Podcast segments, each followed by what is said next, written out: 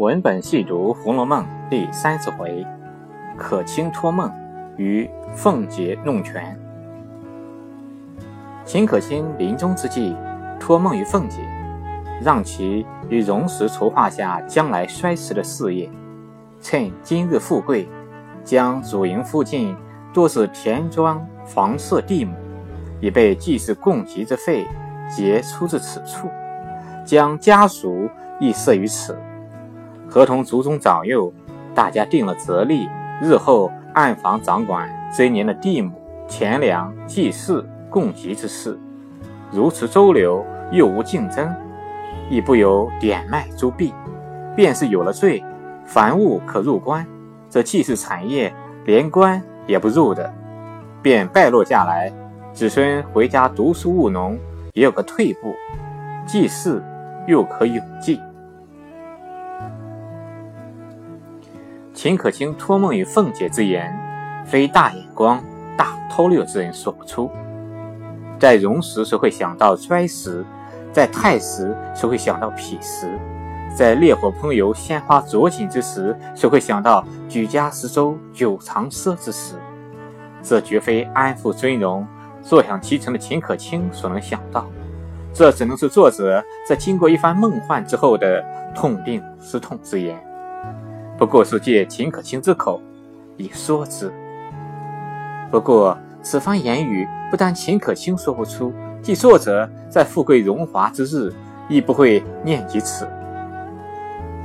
但设若有此一人据此直言，又一人切实实行之，即使家族败落，又何至于一败涂地？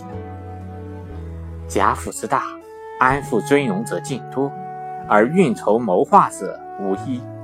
秦可卿托梦于凤姐，自是认为凤姐是脂粉队里的英雄，舍凤姐之外，真是无可托付之人。但凤姐真能不负秦可卿之托吗？通关《红楼梦》，未见凤姐把秦可卿托付之言付诸实施，可见凤姐已非深具眼光、念及长远之人。凤姐不过贪财弄权、重宝私囊之人，贾府之荣衰何曾略萦心上？凤姐之贪财弄权，有其弄权水玉安，亦可窥其一斑。水玉安老尼求凤姐之事，不过让他借贾府之权为人退婚，在凤姐看来，这是一件小事。凤姐办来也是不费吹灰之力，不费吹灰之力之事。凤姐却能做出三千两银子，凤姐何乐而不为呢？从来不信什么阴司地狱报应的凤姐，自此胆识愈壮，以后有了这样事，便恣意的作为起来。只是贾府被抄，从凤姐处抄出两箱房地契、邮箱借票，这应该是凤姐弄权贪财的明证。可卿托梦，这是念及长远；凤姐弄权，却是只顾目前。可卿以长远之计托付于只顾目前之人，岂不能施行？岂不是必然之事吗？